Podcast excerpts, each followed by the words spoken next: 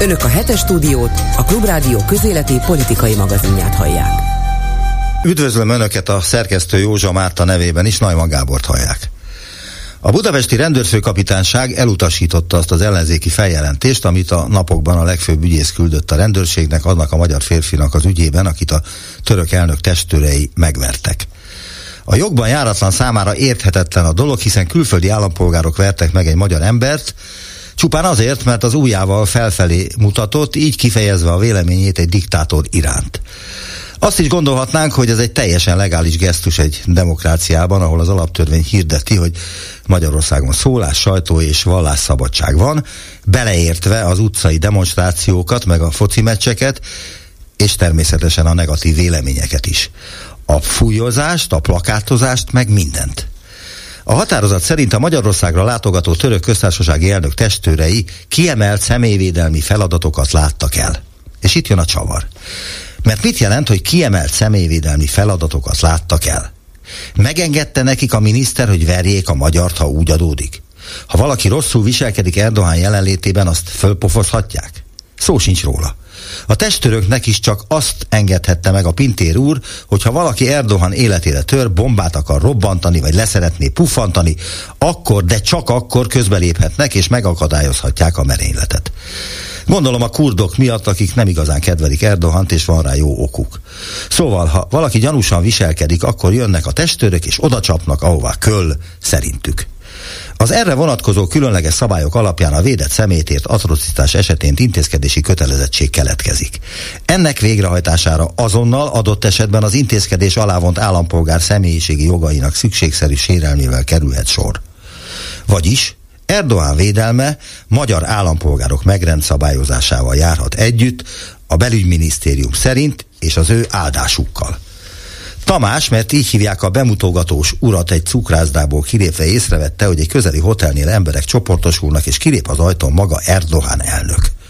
Tamás ekkor elmondása szerint a kurd nép ellen elkövetett véres atrocitások miatti haragjában két kezét felemelve bemutatott Erdogannak.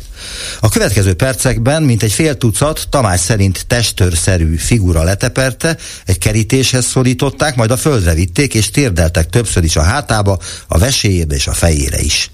Tamás elmondása szerint pár perc után megjelent három-négy tekes, akik némi dulakodás árán megpróbálták kimenteni Tamást, ám a törökök nem akarták abba hagyni a bántalmazást, pedig a tek emberei hangosan kiabálták angolul, hogy hagyják békén, ez magyar ügy. A bántalmazók angolul azt is kiabálták, hogy meg fogunk ölni az egyik illető pedig magyarul ordibált gyalászkodó szavakat. Végül megérkezett az erősítés, így sikerült Tamást egy rendőrautóba tenni, ahol elmondása szerint rokonszenvesen bántak vele a rendőrök, akik kilátásba helyezték azt is, hogy védelembe veszik. A tek emberei a dulakodás közben még azt is mondták rendőrkollégáiknak, hogy menekítsétek ki, mert ezek meg fogják ölni. Tulajdonképpen csak könnyű testi sértés történt, amit nem lehet közvádas ügyként bíróság elé vinni, csak magánvádas lehetőség kínálkozik a magyar törvények értelmében. Úgy tudni, hogy ez meg is történt. Ráadásul a TEK nem tud az ügyről, pontosabban nem akar tudni róla. Illetve van itt egy apróság, amit a belügyminisztérium figyelmen kívül hagyott. Mégpedig azt, hogy indokolt volt-e a testőrök akciója. Valóban úgy tűnhetett, hogy Tamás veszélyeztetheti Erdoğan életét. Ezt az apróságot ki kellett volna nyomozni a kinyomozó szerveknek, de nem tették. Persze a jogi felelősségre vonás kisé bonyolult, hiszen a testőrök feltételezhetően diplomáciai mentességet élveztek, és ezért mentesültek a jogi következmények alól. De Orbán, aki folyton azt hangoztatja, hogy ő mindent a magyar emberek védelmében tesz, megszólalhatott volna az ügy kapcsán. Mondjuk azért, mert egy magyar embert ok nélkül vert meg néhány török testőr. De valószínű, hogy jót nevettek az ügyen a Karmelita Kolostor teraszán, nézve a pompás tűzijátékot. Hetes stúdió. A Klubrádió közéleti politikai magazinja. A mai adásból ajánljuk. Demográfiai csúcs vagy Orbán Viktor vízióinak gyűjteménye. Miről beszélt és miről hallgatott a miniszterelnök a jobboldali rendezvényen. Felmondó tanárok és folytatódó tiltakozás hullám. A státusztörvény szerint péntekig kellett dönteniük a pedagógusoknak arról, hogy elfogadják-e a bosszú törvénynek is nevezett jogszabály feltételeit. Évértékelő beszéd az Európai Parlamentben, helyszíni beszámoló Strasbourgból a klímapolitikáról szóló plenáris ülésről. Két volt biztos, Balázs Péter és Navracsis Tibor vitája arról, hogy Magyarország meddig maradhat az Unióban. A hetes stúdió második órájában pedig megbeszéljük a hetet Babos Attilával, a szabadpécs.hu főszerkesztőjével, Kovács Zoltánnal az és főszerkesztőjével és Bolgár Györgyel. Önök a hetes stúdiót, a Klubrádió közéleti politikai magazinját hallják. Félre kell tolni a liberális elitet, mondta Orbán Viktor az ötödik demográfiai csúcs találkozó nyitóbeszédében. Itt van velünk Virág Andrea, a Republikon stratégiai igazgatója. Jó napot kívánok! Jó napot kívánok! Mi a véleménye a miniszterelnök beszédéről? Nem csak erről, hogy félre kell tolni a liberális elitet, hanem az egészről, amit a nyitó beszédében, a demográfiai csúcs találkozó nyitó beszédében elmondott. Én úgy gondolom, hogy nagyon jól tükrözi ez a beszéd azt, amiről igazából a kormányzati politika az elmúlt évek során szólt, és hogyha picit előre gondolkozunk, és esetleg arra próbálunk következtetni, hogy mi várható a, a jövőben ebben a témában, a, a, az elmúlt hetek, akár hónapok eseményei azért azt vetítik előre számomra, hogy a 2024-es kampánynak egy meghatározó témája lesz a, a családpolitika, ez talán nem meglepő. Az elmúlt években is a, a, a kormányzati politika egyik zászlóshajója tulajdonképpen a, a családpolitika, és a, az elmúlt napok alapján nem várhatunk más 2024-ben sem. Orbán Viktor magyar és Giorgia Meloni olasz miniszterelnök csütörtökön a Karmelita Kolostorban találkozott, hogy megvitassák a legfontosabb európai és nemzetközi kérdéseket, valamint Róma és Budapest kiváló kétoldalú kapcsolatait, közölte a Magyar Távirati Irodával Havasi Bertalan a miniszterelnök sajtófőnöke. A Budapesti Demográfiai Fórum eredményeit kommentálva megerősítették a családbarát politika fontosságát az Európa előtt álló demográfiai kihívások tükrében is. Ukrajnával kapcsolatban a két miniszterelnök elítélte az orosz agressziót és békére szólított fel. Mit szól ön ehhez az MT-s jelentéshez? Meloni egyébként a beszédében az 56-os magyar forradalmat az ukránok harcához hasonlította. Igen, ugye ez egy nagyon érdekes kapcsolat, a, ami Georgia Meloni és Orbán Viktor között van, ugye azt lehetett tudni, hát Orbán Viktor nyilvánosan is sokszor felszólalt amellett, hogy Georgia Meloni támogatja az olasz választásokon, illetve a, a, a győzelme után talán ugye az első vagy elsők között volt, aki, aki gratulált a győzelemhez. És én azt hiszem, hogy Orbán Viktor arra számított, hogy Georgia Meloni győzelmével szerzett egy szövetségest az európai politikában, ráadásul nem is akármiért, ugye Olaszország az Európai Unió egyik legnépesebb országa, tehát ilyen szempontból Lengyelországhoz hasonlóan egy nagyon fontos szövetséges tudna, tud lenni Olaszország, ugyanakkor azért a, az azóta eltelt hónapokban azt látjuk, hogy ez a szövetség messze nem tud annyira erős lenni, mint amennyire egykor például a Lengyelországgal való szövetség volt, és ennek az egyik fő oka az egyébként pont az orosz-ukrán konfliktushoz való hozzáállása a két miniszterelnöknek, amiben azért egész más dolgokat gondolnak, és egész más üzenetekkel operálnak a, a, a saját szavazótáboraik felé ezek a miniszterelnökök. Ugye ugyanez jelenleg a törésvonal persze Lengyelországgal kapcsolatban is, illetve Ol- Olaszországgal kapcsolatban azért ne felejtsük el, ugye, amikor még Orbán Viktor egyébként ugye Salvini tekintette az egyik fő szövetségesének, ahogy a bevándorlás kérdésében is nagyon mások a, az érdekeik ezeknek az országoknak, és nagyon más szeretne Olaszország, mint Magyarország, sokszor egymásnak ellentmondó dolgokat, tehát éppen ezért ez a szövetség ilyen szempontból nem igazán tudott kialakulni, és ugyan Georgia Meloni mostani látogatása és a demográfiai csúcson való részvétele az, az nyilvánvalóan egy fontos és pozitív dolog a, a kormányfő számára, nem beszélve arról, hogy ugye a, a, a kevés kiemelt női szereplő egyike volt egy családpolitikai rendezvénynek Magyarországon Georgia Meloni, de azért ez itt is kiderült, hogy vannak olyan jelenleg kulcsfontosságú kérdések, ez pedig nem más nyilván, mint, mint Ukrajna kérdése, amiben nagyon másképp gondolkozik a két kormányfő. Akkor még egyszer elmondanám az MTI-nek a tudósításának egy mondatát. Ukrajnával kapcsolatban a két miniszterelnök elítélte az orosz agressziót és békére szólított fel. Én még nem hallottam Orbán Viktortól, hogy elítélte volna az orosz agressziót. Igen, ugyanakkor én azt gondolom, hogy azért én értem ennek a mondatnak a, a fontosságát, ugyanakkor itt a kontextust kell, kell figyelembe venni. ez egy ilyen szempontból diplomáciai esemény volt, ahol, ahol akkor a két kormányfő ebben egyetértett. Ettől én nem gondolom, hogy, hogy az az üzenet, amit a, amit, a, amit a Fidesz és Orbán Viktor képviselt belpolitikai értelemben, meg egyébként sok szempontból külpolitikai értelemben is, ami egyébként, amiben egyébként elhangzott korábban is, hogy különböző fideszes szereplőktől, kormányzati szereplőktől hogy elítélik az orosz agressziót, ettől függetlenül ez a békepárti kommunikáció az, hogy nem értenek egyet azzal, ahogy az Európai Unió ugye általunk Brüsszelnek nevezve kezeli ezt a háborút, ezt én nem látom változni, és én azt gondolom, hogy a jövő évi választási kampány egyik kulcsfontosságú üzenete lesz, tehát értem, de én nem látom komoly belpolitikai jelentőségét ennek a mondatnak, akár az előzményeket figyelembe véve, akár a jelenlegi belpolitikai helyzetet vizsgálva. A köztársasági elnök arról beszélt, hogy meg kell állítani a népességfogyást Európában, és legfőképp Magyarországon.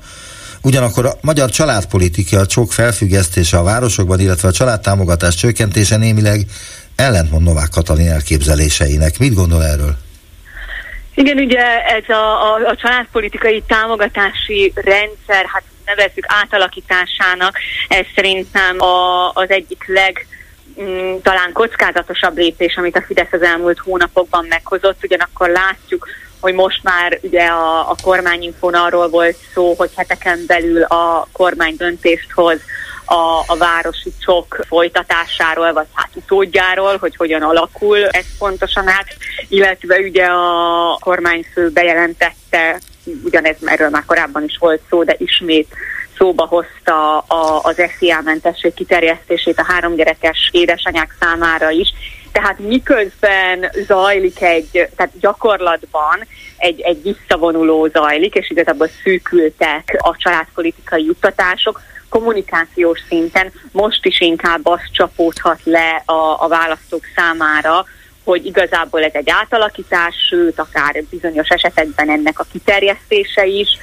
Én azt gondolom, hogy kulcsfontosságú lesz a, a, a kormányzat számára, hogy ne érezzék úgy a választók, különösen egyébként a, a Fidesz saját tábora, hogy megszűnnek, vagy, vagy drasztikusan szűkülnek ezek a családpolitikai juttatások, mert ahogy mondtam ugye korábban is, az egész családpártiság, a, a, a családtámogatás rendszer kibővítése, legyen erről egyébként a szakértői, szakmai közegnek akármi is a véleménye, az a Fidesz politikai sikerének a, egy, egy nem azt mondom, hogy a legfőbb letéteményese, de egy nagyon fontos szerepe van ebben, tehát ez a 24-es választások, én azt gondolom, hogy inkább bővülést fogunk látni, mint sem szűkülést.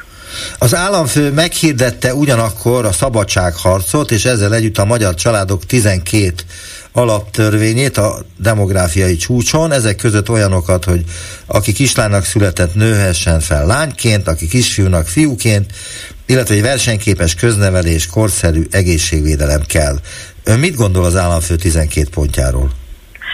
Ebben én azt hiszem, hogy hát ugye különböző dolgok keverednek. Egyrészt, amiről már sokat beszéltünk, ugye sok szó esik a, a, az anyagi oldaláról, a, a, a családfenntartásnak, ugye ez, ez, ez a kormányzati politika.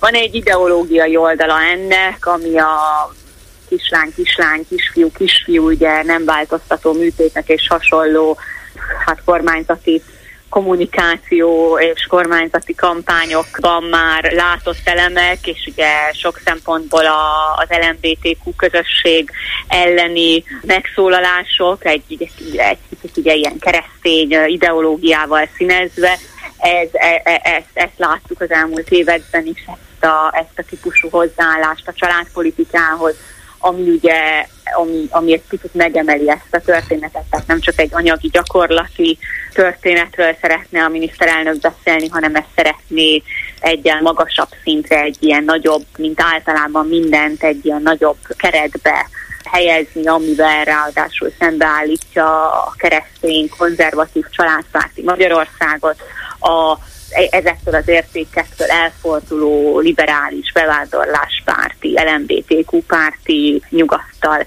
A, a harmadik elem ugye aztán politikailag a legizgalmasabb a versenyképes oktatás és, és egészségmegőrzés, ugye ez pont két olyan szakpolitikai terület, amit rengeteg kritika ért a, a, az elmúlt időszakban, és igazából a, a kormánynak nem, hogy mert nyilván ugye érdemes persze az egészségügyet, meg az oktatást szétválasztani, de hát nem, hogy fejlődés nem történt ezeken a területeken, hanem inkább csak további romlás. Én azt gondolom, hogy itt ez így jelszónak igazából jól hangzik, és pont azért, mert azért ezek fontos témák, különösen az egészségügy egyébként a, a választópolgárok számára az egyik legfontosabb kérdés, ezért ez egy kvázi kötelező elem, amit a miniszterelnöknek meg kell említenie, ugyanakkor nem véletlenül nem hallottunk ezekről a pontokról, hát hogy mondjam, további részleteket, mert gyakorlati eredményt ezeken a területeken a kormány keveset tud felmutatni. Utolsóként csak annyit kérdeznék, hogy kik jöttek el a demográfiai csúcsra, és miért? Ugye azt látjuk igazából a korábbi demográfiai csúcsokkal összhangban, hogy Orbán Viktorral szövetséges, Orbán Viktorral szimpatizáló külföldi vezetők vesznek részt, legalábbis ugye kiemelt résztvevőként a, a demográfiai csúcson. Ez összhangban van egyébként minden más külpolitikai találkozóval, diplomá, az egész diplomáciai megközelítésével az Orbán kormánynak. Nyilvánvalóan ugye ők, a miniszterelnök vagy különböző kormányzati képviselők részt vesznek Európai Uniós találkozókon, az ugye egy más történet, de amik nem ezek, ott azért általában nem azt látjuk, hogy, hogy számos nyugat-európai vezetővel találkozik a, a miniszterelnök, hanem inkább olyan országok vezetőivel, vagy, vagy akár nem vezető pozícióban lévő, de ezt a típusú, hát kicsit radikálisabb jobboldali felfogást képviselő vezetőkkel, és ez a demográfiai csúcson sincs másképp. Köszönöm szépen az interjút. Virág Andrea, a Republikon Intézet stratégiai igazgatója volt a hetes stúdió vendége. Kedi Csókolom, viszont hallásra. Viszont hallásra. Hetes stúdió. Azoknak, akiknek nem elég a hallgatás öröme. A 2023 évi 52-es törvény miatt tüntetnek ma a tanárok, diákok Budapesten, ami alapján a pedagógusoknak szeptember 15-éig dönteniük kell, hogy aláírják-e a jogviszonyukat, ami 2024. január 1-ével lép életbe. A szerződést aláíró pedagógusok közalkalmazotti jogviszonya, köznevelési foglalkoztatotti jogviszonya alakul át, hogy a tanárok társadalmi, szakmai és anyagi megbecsülése is javuljon és fejlődhessen legalábbis a kormány szerint. Itt van velünk Simko Edith tanár, Kedi Csókolom, jó napot kívánok! Jó napot kívánok! Mit tud arról, hogy hány pedagógus nem fogja aláírni a szerződését? Nincsenek pontos adataink, nagyon sok okból nincsenek. Egyrészt van, aki nem akarja ezt nagy dobra verni, hogy ő ezt aláírja, nem írja, hogy mit fog csinálni, mert egyszerűen tart. Most már mindenki tart mindenkitől. Tartanak a tankerektől, tartanak az, a, az olyan főnököktől, akik csak azt tartják szem előtt, hogy az intézménynek minden áron működnie kell, illetve a kollégák között is nagyon komoly a feszültség, hogy ki az, aki bevállalja, ki az, aki nem vállalja be a továbbiakban a tanítást, mert most már elvállalni továbbiakban a tanítást, az azt jelenti, hogy őket meg lehet alázni akármeddig. Ez a törvény egy végtelenül álságos törvény, és bosszúnak készült. Óriási a hiány a pedagógusok között, de ezt nagyon ügyesen statisztikákkal próbálják elfedni. Hogyan lehet elfedni hiányokat? Például úgy lehet elfedni hiányokat, hogy nem szakos tanár tanító órákat, különböző mm, szakórákat. És ez nagyon veszélyes abból a szempontból, hogy az a gyerek, aki valamit akar a fizikával kezdeni, fizikus, orvos, űrhajós, bármi akarna lenni, akkor, akkor kitől fogja ezt megtanulni jól, hogyha a töri tanítja ezt neki. És nagyon sokszor a szülőnek fogalma nincs róla, hogy az, aki bement az órára, az szaktanár volt, vagy sem. Lehet, hogy sejtése van, mert tudja, hogy mit tudom én, Gizinéni magyar szakos, akkor lehet, hogy a matematikát nem vette föl mellé, legalábbis kisesélyes, vagy az informatikát, de lehet, hogy, hogy nincsen fogalma se róla, és bizony az ekréta az nem tesz különbséget a különféle helyettesítések között, tehát remekül lehet elsikálni azt is, hogy a gyerek kapott-e minőségi megfelelő szakoktatást. Gulyás Gergely miniszterelnökséget vezető miniszter pár nappal az idei szeptember 1 tanévkezdés előtt a kormányinfón beszélt arról, hogy összességében elegendő tanár van Magyarországon. Ilyen értelemben tanárhiány nincsen, magyarázta kellő optimizmussal. Ugyanakkor több hírportál is beszámol arról, hogy közel 600 betöltetlen pedagógus állással indult az idei tanév a közoktatásban. Mi ebből az igazság? Hát egyrészt Gulyás Gergelynek ezt a kincstári optimizmusát, amit nyugodtan nevezhetünk hazugságnak, meg csúsztatásnak, de én a hazugságnál megmaradnék, tehát nem csúsztatnám ezt a fogalmat sem. Neki valószínűleg kutya kötelessége gerinc probléma nélkül ilyeneket mondani. Nem tudok vele sajnos már türelmesebb lenni. Nem csak ő, Rétvári Bence is hazudott, és még nagyon sokan az oktatással kapcsolatban. Tehát ez nem egy új dolog, ezt most már így csinálják. Ez nem igaz, nagyon sok helyen iskolák is megszűnnek, nagyon sok helyen osztályok megszűnnek, összevonnak csoportokat, megszüntetnek szakköröket, nagyon komoly tanárhiány van. Utána kell nézni, csak egy csomó helyen már ugye a törvény lehetővé teszi, hogy nem kell feltétlenül megjelentetni ezt hivatalos portálon hogy tanárt keresnek, hanem ilyen informálisan mennek, mert most már az igazgató így a hozzá beesőket fölveheti, és bizony mennek egyetemisták, és mennek szakképesítés nélkül 18 életévüket betöltött felnőtt emberek, pedasszisztensek is, akik majd tanítani fognak. Ezt próbálnám egy nagyon egyszerű hasonlattal érzékeltetni. A sebész helyett menjen műteni a mester Szabó, hát az is magda a gyönyörű szép mintákat az anyagba, hogy aztán szép zakókat tudjon összeállítani. A pénteki demonstrációt a Pedagógusok Demokratikus Szakszervezete, a PDS és az Egységes Diákfront, az EDF szervezi. A szervezők szerint az oktatásügy jelenlegi állapota nem biztosítja a tanulók és a tanárok jogait, szabadságát és fejlődését. Azt követelik, hogy az oktatás legyen demokratikus, szolidáris, inkluzív és minőségi. Vannak egyébként olyanok a pedagógusok között, akik nem követelik ezeket az alapelveket?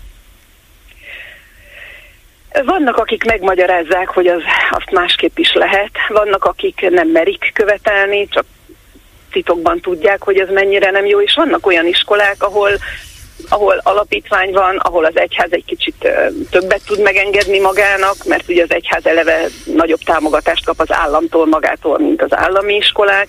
Tehát vannak, akik ezeket meg tudják maguknak magyarázni, illetve az ő szűk körükben a, a szolidaritás hiányával könnyedén el tudják képzelni, hogy remekül megoldják a feladatukat. Nagyon sokféle indok van. Van olyan pedagógus, aki nem mer ugrálni, mert kis településen él, és ott, ott nem tud mit csinálni. Ott teljes szorításban van, még a férjét is kirúgják, hogyha annak, mit tudom én, önkormányzati vagy ilyenfajta állása van.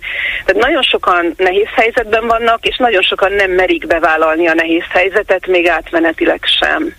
De ezek nagyon jó szavak, de ez ugyanolyan, mint hogyha most mondjuk elolvassuk Novák Katalin 12 pontját a veszélyben lévő családok megmentésére. Van egy-két pont, amire azt mondom, hogy igen, ez teljesen igaz. Csak a mögötte lévő megvalósítás azzal van gond. Tehát a demokrácia értelmezése egész más egy fideszesnek, vagy más egy, egy demokratikus embernek. Én ezt így tudom megközelíteni, hogy a fogalmak valószínűleg nincsenek tisztázva egyes fejekben, hogy ezek mit jelentenek. Egyébként ez a három szervezet megalakította az okát, ez egy koordináló kíván lenni, hogy összefogni a sok-sok civil szervezetet, és az okában már föl sem tudnám sorolni hirtelen, hogy hányan vannak benne. Nem egy új szervezet ez, hanem megpróbáljuk a társadalom erőit, civil erőit mozgósítani arra, hogy, hogy megváltoztassuk ezt az antidemokratikus rendszert, aminek az egyik alapköve, hogy az oktatás rendben működjön. Melyik a harmadik szervezet? Mert én a pedagógusok demokratikus szakszervezetéről és az egységes diákfrontról kérdeztem, de melyik a, a civil bázis a harmadik. Ja, civil, civil bázis. bázis a harmadik. Ezt lefelejtik. Így képviseltetik a pedagógusok is, a, a diákok is, és azok a felelős állampolgárok, akiknek nagy része szülő, de egyáltalán fölfogja azt, hogy az oktatás ügye, az akkor is az ügyem, ha már nincs iskolába járó gyerekem, mert szükségem van szakemberekre, aki megszereli a különböző dolgaimat, autómtól a gázkazánomig bármit, illetve ápol majd, meg orvoshoz tudok fordulni. Egyszerűen belátja azt, hogy az, az egy ország meg a fejlődésének a kulcsa az az oktatásban van. Az Egységes Diákfront általi szervezet megmozdulás szervezői szerint az alábbi társadalmi csoportokért állnak majd ki péntek délután. Érted, akinek végleg el kell köszönnöd kedvenc tanárottól. Érted, akinek a tanítás mellett három munkahelyen kell dolgozni ahhoz, hogy meg tudj élni. Érted, akinek végig kell nézni, hogy a gyereked elhagyja ezt az országot. Érted, akinek nincs esélye hozzáférni az alapfokú oktatáshoz. Érted, akinek az unokájának nem lett végül jobb, mint neked volt régen. Az egységes diákfront pontjai minden pedagógust és diákot érintenek? Szerintem minden embert érintenek. Minden civil embert, minden állampolgárt, aki itt él, amit az előbb elmondtam azok miatt. Ön is beszédet mond majd? Nem, én most, én most tömegben leszek, én most pihenőt kaptam, a szervezésben segítettem, amivel tudom, természetesen támogatom ezt, én most nem tervezem, hogy beszédet mondok. A szervezők között az előbb említettem a pedagógusok demokratikus szakszervezetét, a PDS, de a PS az nem vett részt ebben a szervezésben egyáltalán? Ebben most nem. Az a helyzet, hogy a szervezés nagyon nagy erőket igényel, és pont azért is van az oka, hogy meg tudjuk osztani egymás között ezeket a terheket. Sokan szoktak kommentelni például ilyeneket, hogy drukkolunk nekik, meg miért nem így csináljátok? Tehát így ránk vetítik civilekre azt, hogy oldjuk meg az ő feladatát. Nem értik még meg az emberek, hogy ez mindannyiunk ügye. Tehát nekem írnak vidékről, hogy miért nem szervezünk buszokat nem értik, hogy mi civilek a saját erőforrásainkat, időnket, energiánkat, anyagi energiánkat is beleforgatjuk ebbe, hogy, hogy létrejöhessen egy ilyen tüntetés akár, vagy hogy a hírek eljussanak. Tehát ha valaki vidékről nehezen tud mozdulni, akkor szervezzék meg ott együtt, hogy telekocsival vagy busszal valahogy följönnek, tehát hogy meg kell érteni, civilek dolgozunk, nem kapunk sehonnan pénzt, sőt csak támadást, és azért dolgozunk mindannyian, hogy egyről a kettőre lépjünk, és van egy-két szervezet, amelyiknek van bizonyos jövedelme a tagságából, például a szakszervezetek, tehát minél több ember a tagja, annál hatékonyabban tudnak működni, vagy adományokból tudnak valami pénzt összegyűjteni, például LDF civilbázis, meg némi tagsági pénzből a civilbázisnál, de nagyon fontos tudni, hogy ez minden civil embernek a feladata, hogy a civil ügyekért kiálljon. Tehát, hogy nem szabad rátolni ezt mindenkire, és megosztják a szakszervezetek a munkát is. Például majd 23-át, október 23-át a tanítanék szervezi. Tehát igyekszünk úgy csinálni, hogy mindenkinek legyen levegőhöz jutása is, és mindenkinek legyen feladata is, de természetesen ott vagyunk, és nem csak szavakban, hanem visszük mindenki a saját privát szervezetét, vagyis a testét a tüntetésekre, ott vagyunk, mert tömegnek kell lenni, mert úgy tűnik, hogy ez a kormány csak erőből ért. Hát ez erről is szól az utolsó kérdésem, hogy ön szerint mitől függ, hogy az Orbán kormány leüljön tárgyalni a pedagógusok és a diákok képviselőivel a lehetséges megállapodásokról? Ha erőt tudunk felmutatni. Köszönöm szépen az interjút. Simko Edith Köszönöm. tanár volt a hetes stúdió vendége, viszont hallásra. Viszont hallásra. Önök a hetes stúdiót, a Klubrádió közéleti politikai magazinját hallják. Az Európai Parlament ezen a héten lezajlott plenáris ülésén nagy szerepet kaptak az éghajlatvédelemmel és a fenntarthatósággal kapcsolatos intézkedések. A képviselők szavaztak a megújuló energiaforrások használatát könnyítő szabályozásról, a légszennyezés csökkentéséről, illetve Ursula von der Leyen, az Európai Bizottság elnöke is részletesen nyilatkozott a tiszta energiára való átállásról és az EU klimapolitikai törekvéseiről, az unió helyzetéről szóló évértékelő beszédében. Bodnár Barna a helyszínen járt, az ő összefoglalóját hallhatják most. Az Európai Parlament kedden Strasbourgban megszavazta, hogy az uniós energiaszükségletnek az eddiginél magasabb, legalább 42,5 százalékát, de ha lehet lehet 45%-át kell megújuló energiaforrásokból fedezni. Az új jogszabály a tervek szerint ennek érdekében könnyíti és gyorsítja az új erőművek, például a nap vagy a szélenergiáját hasznosító létesítmények, valamint a meglévő rendszerek átalakításának engedélyeztetését is. A jelenleg hatályos jogszabály felülvizsgálata a Fit for 55, vagyis az irány az 55% intézkedés csomag miatt volt szükséges, amely szerint 2030-ig legalább 55%-kal kell csökkenteni az üvegházhatást okozó gázok kibocsátását az 1990-es szinthez képest. Az EU hosszú távú célja, hogy 2050-re klímasemlegessé váljon, azaz az üvegházhatást okozó gázok kibocsátása Európában nulla legyen. Markus Pieper, a kezdeményezés német jelentéstevője, a szavazást követő sajtótájékoztatón azt mondta, a jogalkotók fókuszában a szélenergia, fotovoltaika, a vízenergia, a geotermikus energia és az árapályenergia állnak, Azonban a képviselő kiemelte, hogy a fából származó biomassa továbbra is megújuló energiának minősül.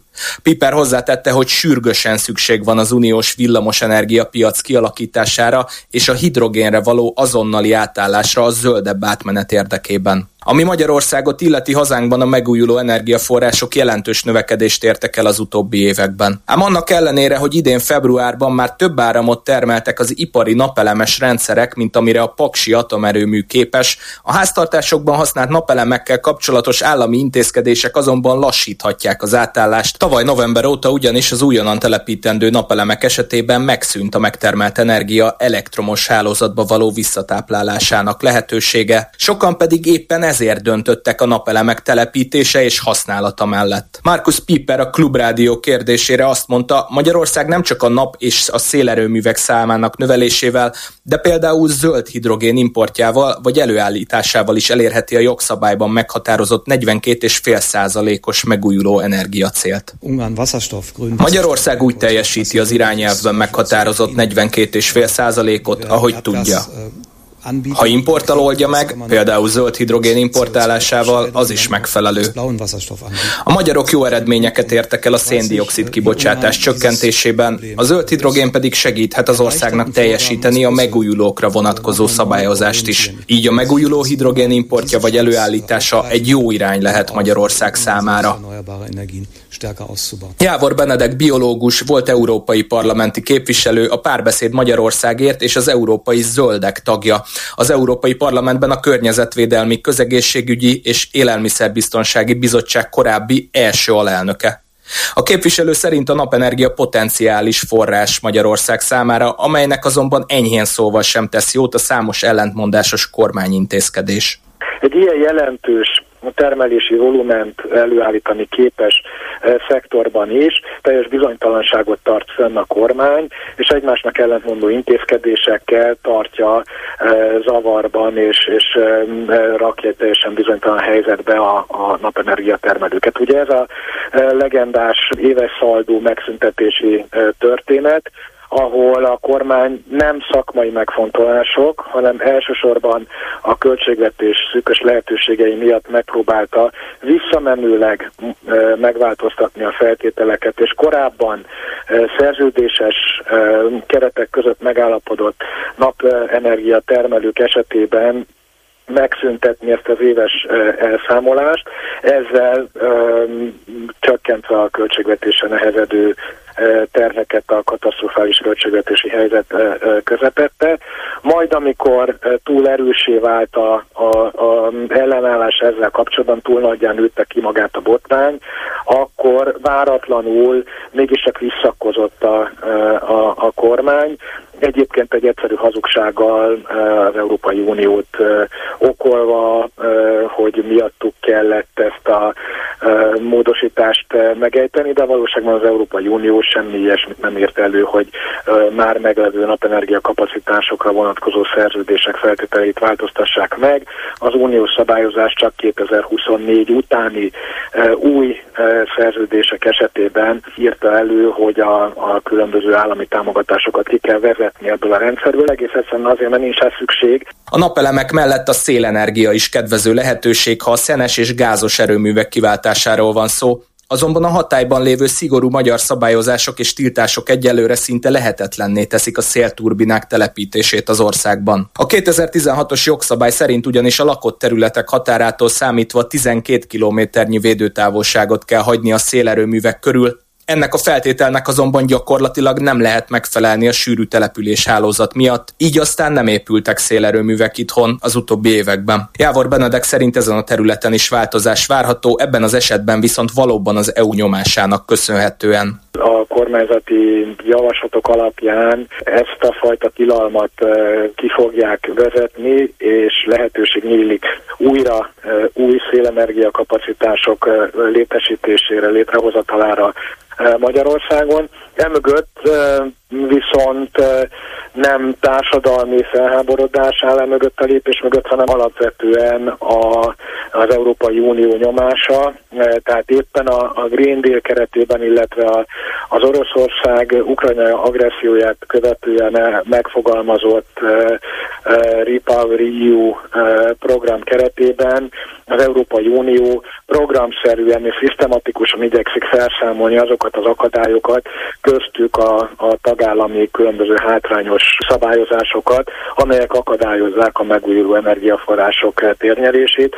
Tehát itt valóban az Európai Unió nyomása az, ami rákényszeríti a magyar kormányt, hogy megnyissa a szélenergia előtt a magyar piacot, ami egyébként teljesen abszurd, hogy 2023-ban egy uniós tagállamban eh, egy kormányzat kvázi tilalmat tartson fenn a, egy megújuló energiaforrásra, eh, ilyen eh, elképzelhetetlen bármelyik másik tagállamban. Tudni már, hogy mit tervez pontosan a kormány? Erről van bármilyen információ már, ami elérhető? Semmilyen információ ezzel kapcsolatban nincsen, tehát azt látjuk, hogy a konkrét jogszabály módosítás még nem terjesztette elő a kormányzat, tehát nem tudjuk, hogy mi lesz ennek a módja. Egyébként nagyon egyszerűen a módja, ezt a paragrafust ezen törölni kell a vonatkozó törvényből. Mi a helyzet a Markus Piper által is említett zöld hidrogénnel? A magas költségek miatt az Európai Unióban az energiamix egyelőre csupán 2%-át adja a vízből elektrolízis során előállított hidrogén. A most megszavazott jogszabály célja többek között ennek növelése is. A jelek arra utalnak, hogy Magyarország is nagy lehetőséget lát a zöld hidrogénben. 2021 áprilisában adták át az ország első mobil hidrogén töltő állomását, még ebben az évben kiadták a nemzeti hidrogén stratégiát is, a MOL pedig 2022-ben bejelentette, hogy felépít egy zöld hidrogént termelő gyárat a Százhalombattai Dunai finomítónál.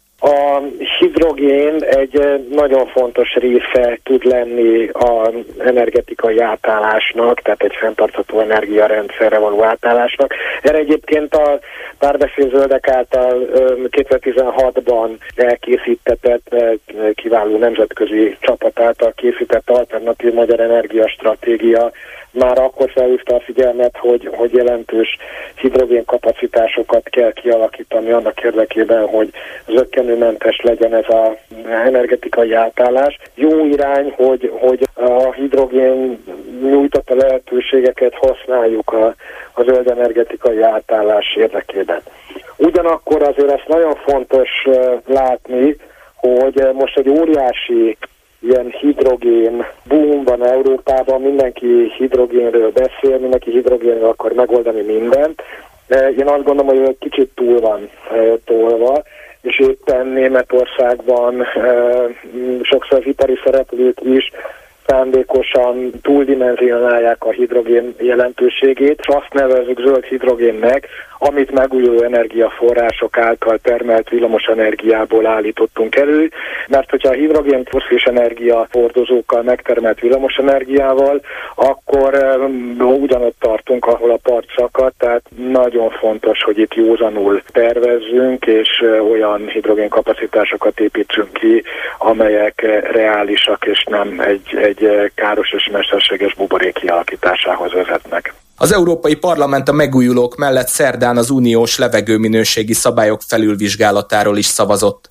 Az új irányelv az Európai Parlament Környezetvédelmi Közegészségügyi és Élelmiszerbiztonsági Bizottságának tagját, Havi Lópezt, a szabályozás részleteiről kérdeztük. Pollution is a slow motion pandemic. A légszennyezés gyakorlatilag egy lassú mozgású világjárvány. Jelenleg a legnagyobb fenyegetés az emberek egészségére és a közegészségügyre nézve.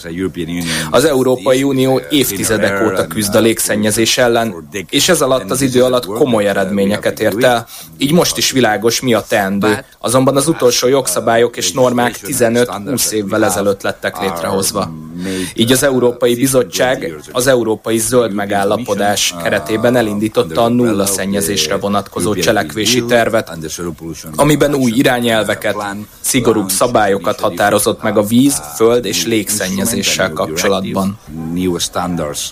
Erre azért volt szükség, mert az elmúlt évtizedekben sokkal több adat lett elérhető, sokkal több tudás áll rendelkezésre ebben a témában, főként az egészségügyi világszervezet jó voltából.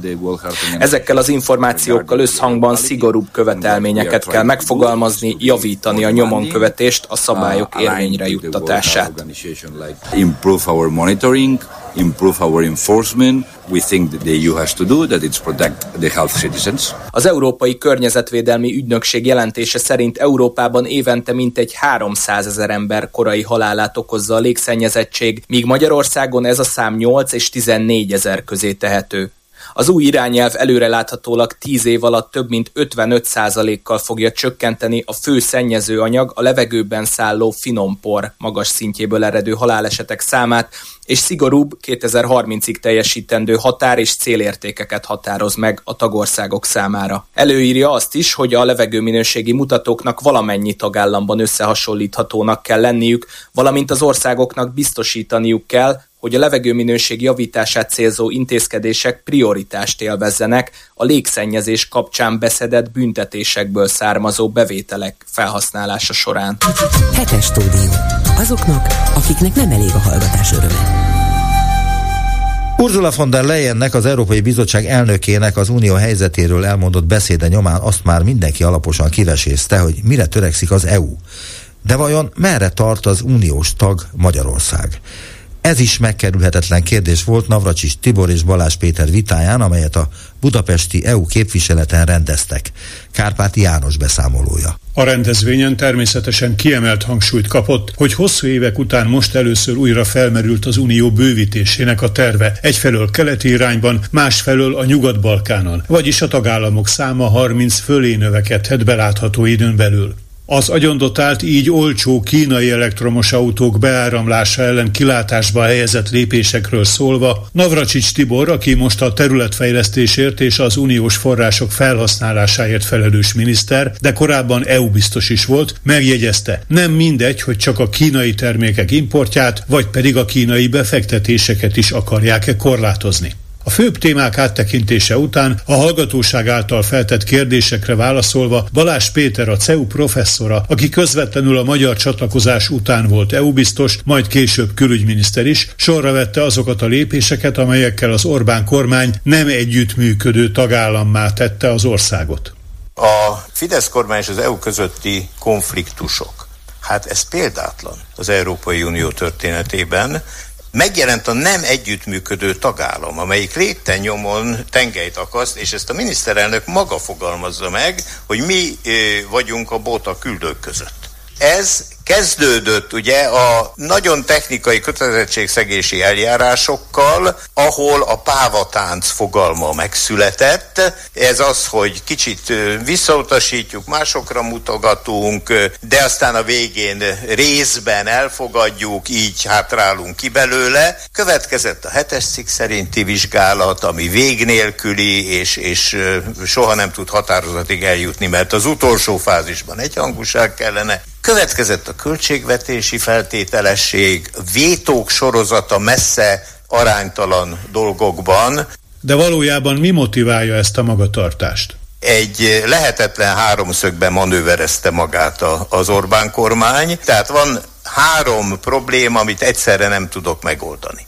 Az első a hatalom minden áron való megtartása Magyarországon. Ezt annak idején még Bill Clinton fogalmazta meg, egyszer kérdezte őt sok évvel ezelőtt a, a budapesti kormányon, és azt mondta, hogy azok a fiúk ott Budapesten örökre hatalmon szeretnének maradni, és nagyon sok pénzt csinálni. Hát ennél tömörebben senki nem fogalmazta meg a kormány lényegét. A másik csúcsa a pénz, bizonyos köröknek juttatott pénz, és a harmadik pedig egy szuverenista külpolitikai mozgástér, aminek a súlypontja a saját szövetségi rendszeren kívül van. Ilyen hatalomkoncentrációval, ha akarná a kormány, 24 óra alatt teljesítetni az összes föltételt, amikről Navracsics Tibor tárgyal ez csak akarat kérdése. Az eszközök megvannak. Nem akarja. Nem akarja, mert akkor megrendülne ez a hatalmi konstrukció. Ehhez viszont kell a pénz, kell a külföldi forrás, és az egészhez kell egy olyan mozgástér, ahol nem nagyon szólnak bele az euróatlanti szervezetek, hanem atlétikai világbajnokság vendéglistáját kell megnézni, hogy kik a barátok. Navracsics Tibor a franciákra és az angolokra utalva vitatta, hogy Magyarország találta volna fel a nem együttműködő tagállami modellt, de a fogalom használatának az indokoltságát nem tagadta. Magyarország nem együttműködése egyébként témáit tekintve különös, intenzitását tekintve nem. Tehát a témáit tekintve annyiban, hogy érzékeny politikai témákban sokszor külön véleménye van, de ha megnézzük egyébként az általános szakpolitikai magatartását Magyarországnak nem kirívó a tagállamok között. Orbán Viktor azt állítja, hogy 50% esélyt ad annak, hogy az EU szét fog hullani. Navracsics ezt egészen másként látja. Éppen azért folyik most egy ennyire éles politikai vita az Európai Unió jövőjéről, mert az Európai Unió kezd politikai valósággá válni. 1963-ban a kutyát nem érdekelte, hogy az európai gazdasági közösségnek milyen politikai jövőkép van. Elnézést kérek, sok embert érdekelt, akik ezzel foglalkoztak hivatásszerűen. Ma az, hogy össznépi vita van, hogy az Európai Uniónak milyen migrációs vagy milyen klímapolitikát kell folytatni, ez azt mutatja, hogy uniós szinten kezd létrejönni egy közösség, egy politikai közösség, egy közvélemény. És ahogyan a magyar belpolitikai vitákban is nagyon sokféle álláspont van, és ezt megvitatjuk, időnként idegesítjük egymást, de jó pillanatainkban megvitatjuk egymással ezeket a kérdéseket. Talán még dűlőre is jutunk néha, bár Magyarországon ez nem olyan nagyon jellemző. De ez lesz az Európai Unióban is. Én szerintem ez egy nagyon jó vita, ami elindult. Persze vannak, vannak különböző szélsőséges nézetek, vélemények, de ezeken keresztül kell menni egy politikai közösségi alakulás esetén, és szerintem afelé halad az Európai Unió, hogy egy politikai rendszerré váljon, és uniós szinten egy politikai közösség alakul alakul ki, amely nem nyomja el a nemzeteket, nem nyomja el a tagállamokat, hanem közöttük alakul ki valahogy, mi sem tudjuk még hogy, mert az európai integráció egész fejlődése atipikus, nem az európai nemzetállami fejlődés, hanem valamilyen más, nem is az amerikai föderáció, valamilyen más, de majd önök meglátják, én már nem biztos. Balázs Péter felidézte, hogy az integrációs folyamatot korábban mindenki jó dolognak tartotta. Nagyon sokáig az Uniót övezte egy olyan közhangulat, amely az integrációt eleve egy jó dolognak tartotta. És nem kellett minden részkérdéssel az országgyűléshez, netán a közvéleményhez fordulni, hanem azt mondták, hogy csináljátok, ez jó dolog, ez jó felé megy. Ugye ez nagyon sokáig kitartott, és akkor megjelentek a, a az integráció ellenes politikai pártok egyre több parlamentben. Az európai konzervatívok és reformerek vezérszónoka ma egy Shakespeare idézettel, egyébként a pasas lengyel, de native English beszél nagyon szépen. Shakespeare idézettel kezdte a beszédét, az a híres mondat, hogy valami bűzlik Dániában. És azt mondta, hogy valami bűzlik itt az Unióban, és az egész úgy rossz, ahogy van.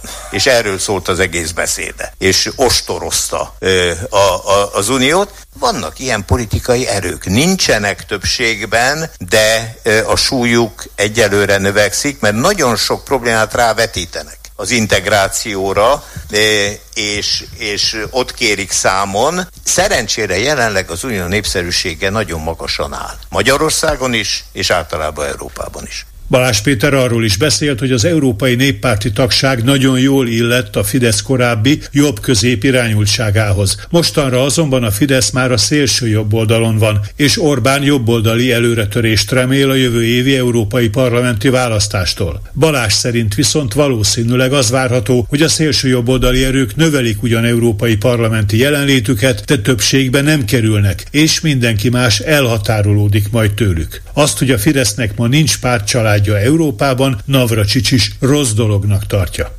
Ami a Fidesz és az Európai Unió közötti kapcsolatot illeti, én sem értek egyet azzal, hogy a Fidesz nem tagja egyik pártcsaládnak sem. De ezért léptem át a kereszténydemokrata néppártba, mert az mind a mai napig tagja az Európai Néppártnak. Mert én egy meggyőződéses tagja vagyok az Európai Néppártnak, meggyőződéses támogatója vagyok az európai integrációnak, és úgy gondolom, hogy az az európai integráció, amelynek akkor az alapítói kereszténydemokrata politikusok voltak, egy olyan Európát vizionált, amelynek köszönhetően 70 éve béke van Európában van. Most ugyan a határain háború van, de az Európai Unión belül béke van, és ez mindent megér.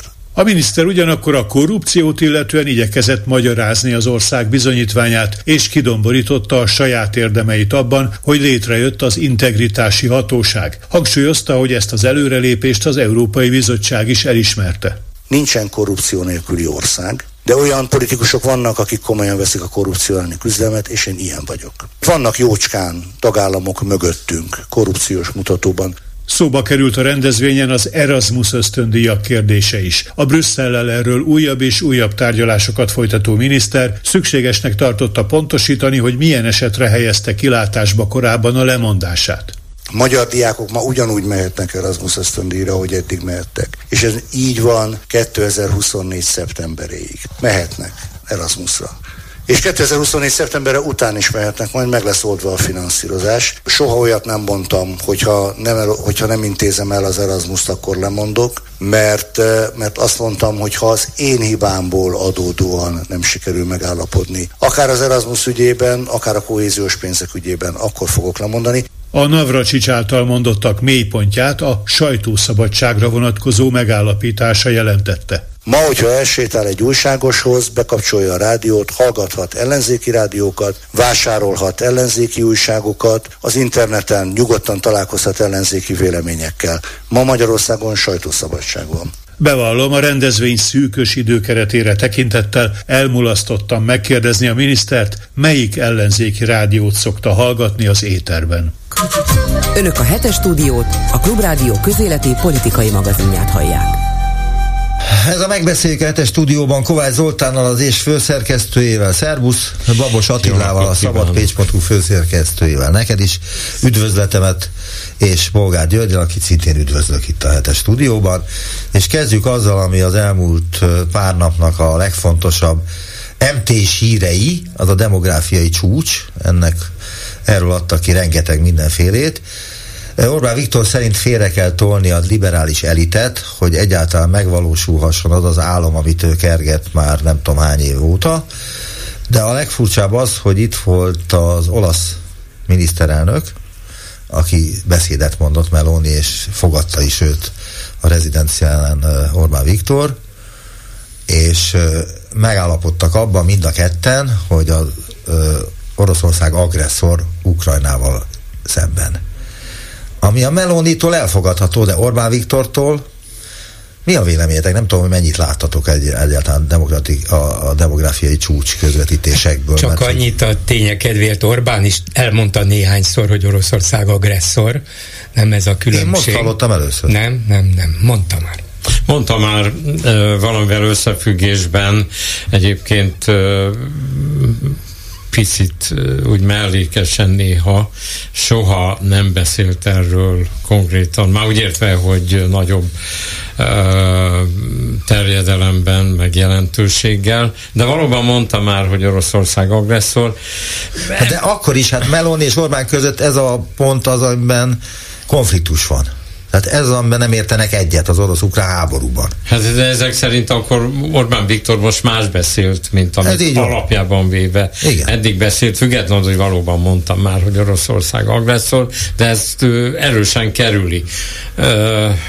A olasz kormányfő pedig nem kerüli, mert ő minden fórumon ezt elmondta. Tehát itt azért jött elő olyan érdekesen, hogy, hogy mindenketten ugyanazt mondják, de, de mégis másképp és hangzik. Meg más is jelent. Persze, hát más is jelent. Egyébként ezen a demográfiai csúcson, amit Orbán Viktor mondott, ez már megint ugyanazokat, mindennel összefüggésben ugyanaz jut eszébe nyilvánvalóan, hogy félre kell tenni a liberális elitet, a liberális értelmiséget, mert ez a társaság ez nem ö, tiszteli a hagyományokat. Egyébként ez egy új dolog, mi az, hogy nem tiszteli a hagyományokat. Tehát a, a liberalizmus nem azt jelenti, hogy a hagyományokat nem tiszteli, hanem bizonyos olyan értékeket is magáinak, valamit egyébként a, a konzervatív oldal nem. Például az egyén szabadságát, stb. stb. nem akarom fölmondani. És ennek is vannak hagyományai, nem tegnap találták Igen. ki.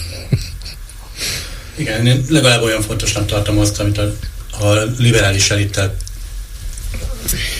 legalább olyan fontosnak tartom azt, amit a liberális elittel kapcsolatban mondott Orbán, mint amit Melónival egyetértésben mondott, mert szerintem az inkább a inkább a, annak szól, hogy itt, itt van egy vendég, és uh, ugye magyarok vendégszerető népek, ezért gyakorlatilag uh, egyrészt azt gondolom, hogy ez udvariasság volt, hogy ugyanazt mondta, másrészt pedig uh, már a liberális elitre vonatkozó kijelentése is, meg minden egyéb más rezdülése számomra azt jelentette, hogy készül már az Európai Uniós választásra, és próbál maga köré gyűjteni erős szövetségeseket.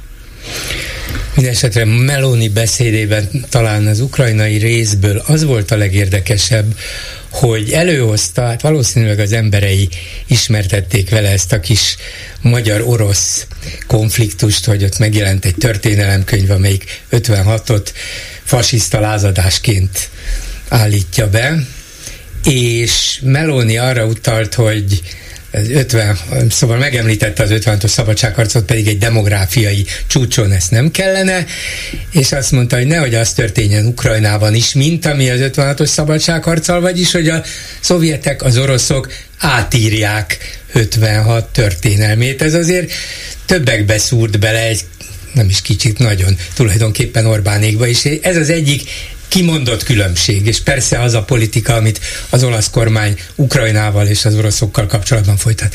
De van egy másik, erről nem esik szó, erről nem beszélnek, de azért alapvető különbség. Meloni eljött, igen, családokat ők is szeretnék támogatni, mondhatni, hogy konzervatív családpolitikát szeretne ott is folytatni, bevezetni, stb. Maga Meloni azonban hát nem egy hagyományos családban él, egy férfival van is közösen gyerekük, de hát ez a férfi nem a férje, csak a partnere. Az élettársa már pedig Orbán többször is hangsúlyozta, hogy hát itt, itt Magyarországon mennyire sikerült megnövelni a, a házasságban élők számát, a házasságban született gyerekek számát. Hát Melóninak nincs öt gyereke, mint Orbánnak, és nem is házasságban él. Ettől még valaki lehet úgynevezett konzervatív is, csak így üzenem óvatosan Orbán Egyébként ezzel a, ezzel a hagyományos családdal, meg a konzervatív értékekkel, családhoz fűződő értékekkel kapcsolatban azért egyre több problémája lesz majd a kormánynak, vagy már eddig is volt, mert most nem akarok fölhozni példákat, de hát a, a, a világ azért nem egészen egy irányba halad azzal, amit Orbán Orbán Viktor elképzel, mert igenis van azonos neműek házasság, egyre több országban fogadják el.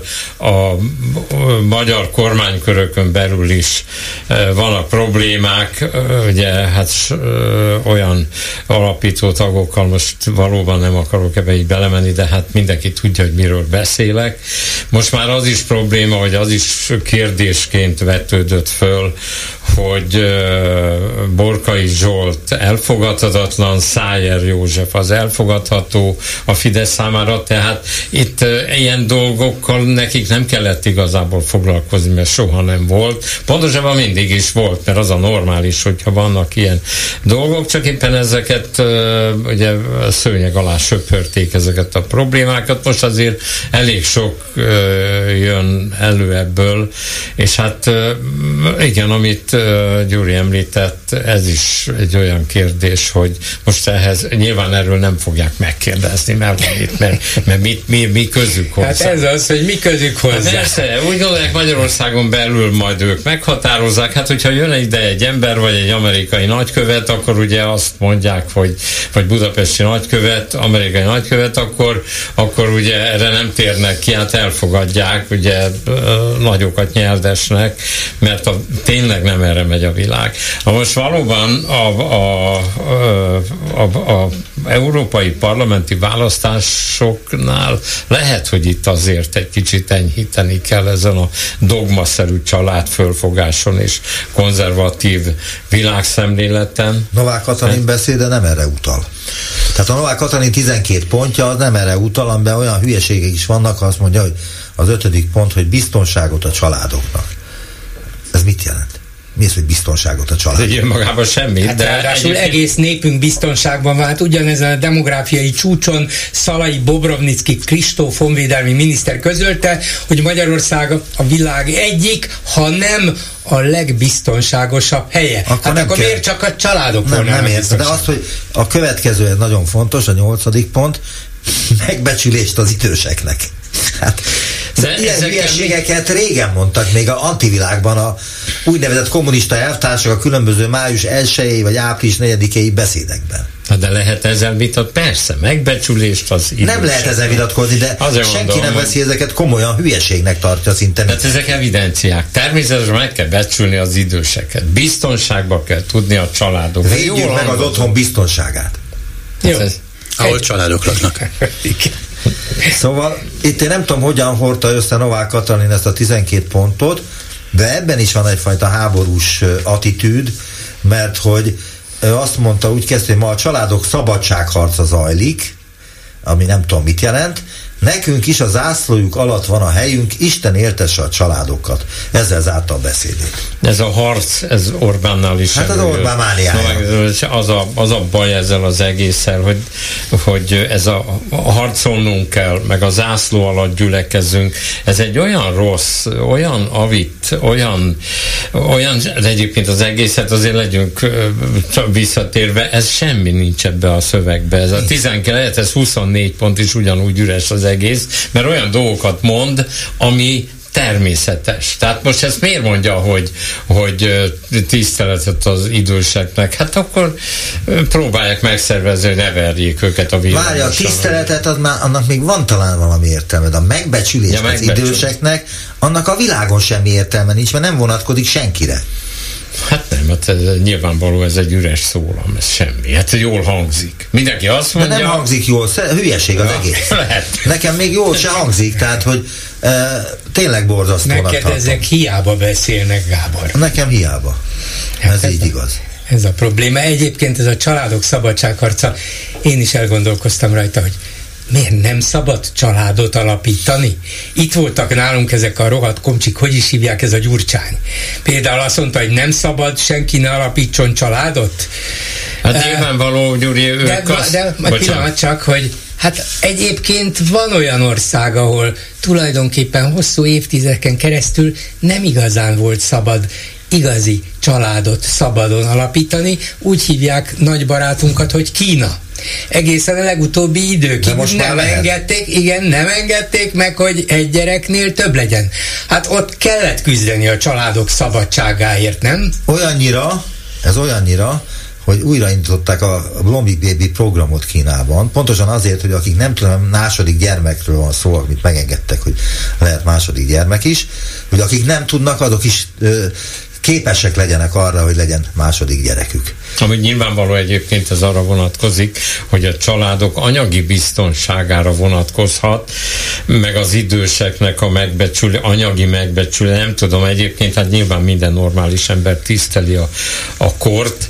Valószínű, hogy azért uh, itten valami gazdasági, szociális háló ügyében próbálnak erősíteni, meg hogy ez a szöveg ez erre vonatkozik, csak az a baj, hogy közben romlik a nyugdíjasoknak az élethelyzete, a családoknak most a legutóbbi fél évben rosszabb lett a helyzetük, főleg akik hitelt vettek föl, nehezebb visszafizetni, tehát ezek mind szólamok, hogyha most bepróbálunk tartalmat adni nekik, akkor viszont a valósággal nem stimmel ez az egész, mert, mert épp, hogy a gyengülnek a családoknak a, a, a anyagi helyzet, lehetőségei, a, az idősek pedig annyiban, amennyiben gondolják, hát elsőben úgy kell megbecsülni az időseket, hogy a nyugdíjakat próbálják hozzáigazítani a, az inflációhoz legalább. Egyébként az, hogy a, a, a nyugdíjakat az inflációhoz igazítják, az annyit jelent, hogy semmit nem csinálnak. Tehát nem emelkedik, nem lesz jobb a helyzetük, legfőjebb ugyanolyan marad.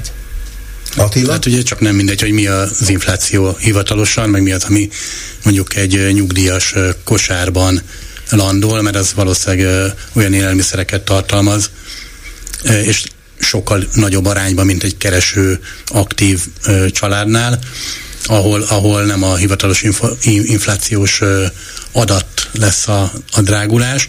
A másik, hogy azt gondolom, hogy lehetséges, hogy ez is, amit az Zoli mond, hogy gazdasági védelemről van szó, vagy valamiféle gazdasági védelemről, de azt megnézzük, hogy miket mondtak még, meg egyáltalán hol mondták, akkor visszakanyarodok erre a liberális elitre. Tehát itt ugye az a, azok a szólamok, hogy a liberális elit az valami új világrendet akar meg, le akarja cserélni a hagyományos családmodellt, amely egy hülyesség, te, teljesen természetes, és én azért voltam szomorú a 12 ponttól, mert az, amit mondtak, az igaz, hogy szólamok, meg közhelyek, meg evidenciák, és egyet jelent számomra, hogy nincs mondani valója. Hát az a helyzet, hogy lehet, hogy nincs mondani valója, de ezt a nem létező mondani valót az emberek többsége elfogadja. Hát ez elfogadja, mert ezen nincs mit vitás, vitatkozni vele. Tényleg ez olyan, mint hogy hát gyerekek megyünk levegőt néha. Persze, jó. Hát de, de mi ez? mi ez? Egy köztársasági elnök 12 pontot megfogalmaz, és körülbelül ilyen mélységű, ilyen tartalmú gondolatok jutnak eszébe. Nyilván nem akar. Mit mondott volna? Szerintem, hogyha már oda megy persze, akkor illik valami tartalmasat mondani. Nem kellett, mert ezt majd elmondja Orbán Viktor, de emeli a fényét, a tekintélyét, hogy ott a köztársasági elnök. Ennyi volt, hogy ott megjelent. Kicsit konkrétabban is erről. Az biztos, hogy az Orbán kormány egyik fő politikai lépés sorozata az volt az elmúlt 13 évben, hogy próbáljanak a család alapítás, gyerekvállalás érdekében anyagi ösztönzéseket adni.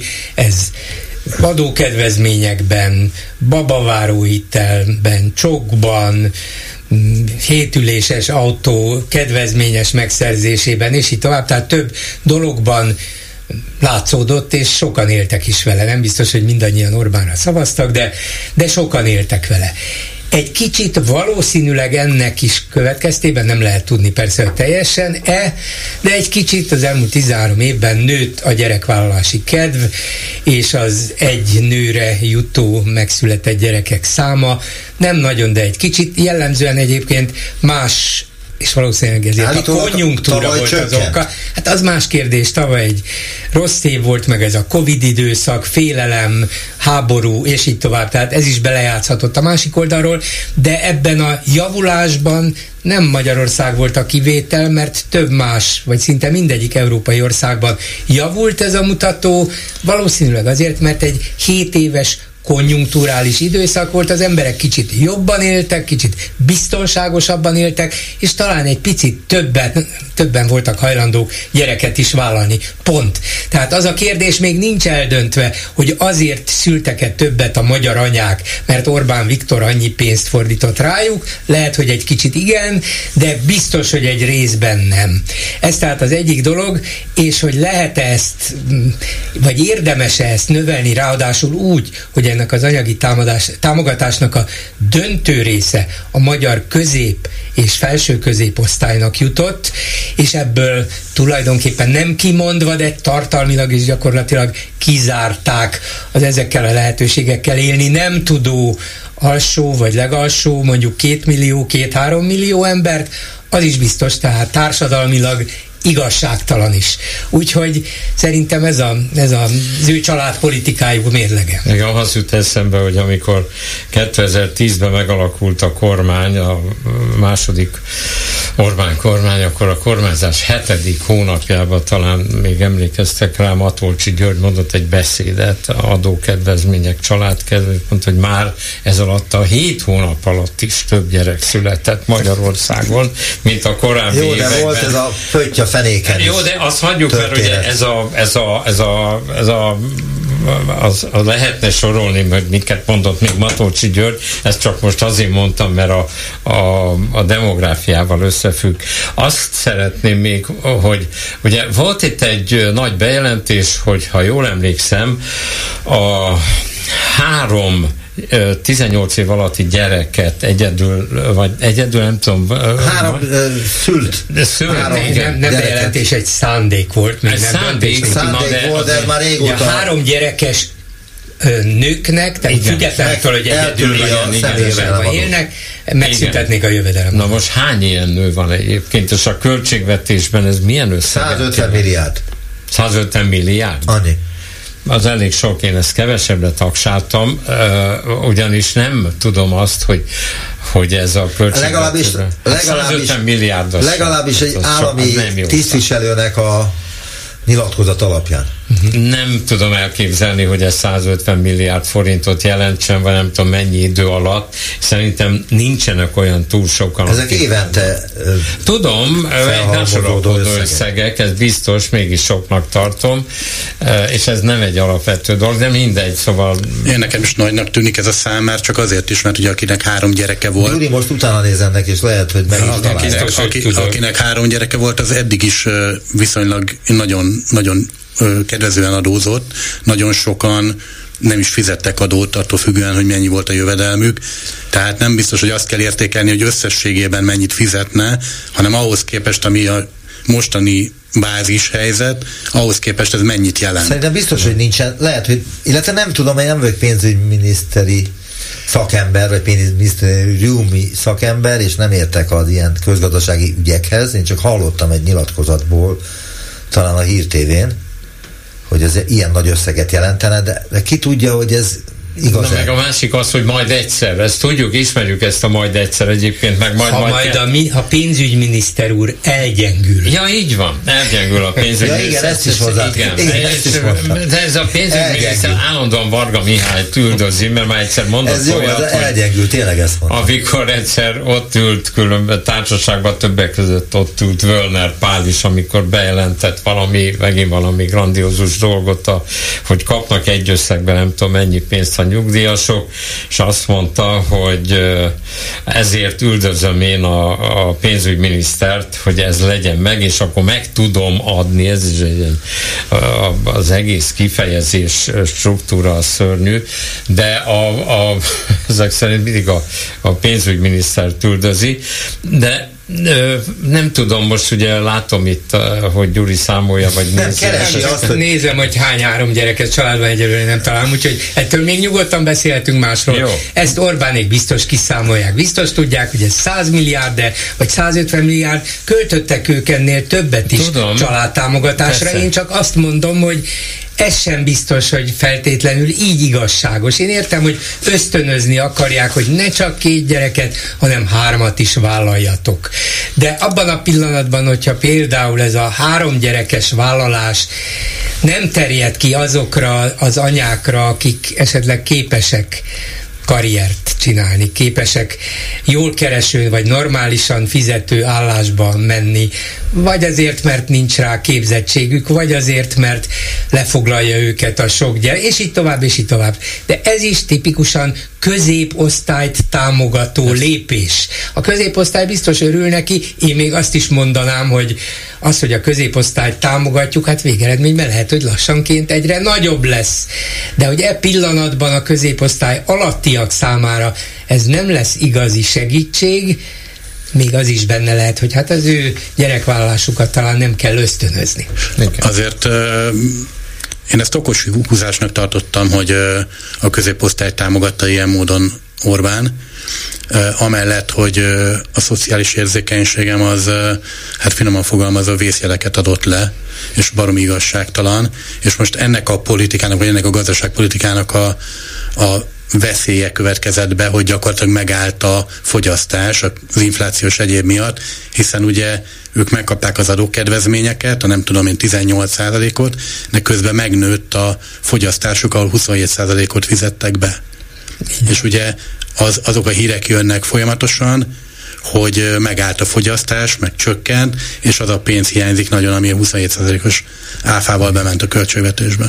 Mindenesetre érdekes volt Orbánnak az az érvelése, és hát tulajdonképpen a beszédének a fő irány, a fő csapás iránya az volt, hogy a rohadt liberalizmus, a rohadt liberálisok, akik csak magukra gondolnak, de mi vagyunk itt, akiknek nem Akik mi magunk vagyunk a fontosabb, fontosak, hanem a családunk, a közösségünk, a nemzetünk, és így tovább.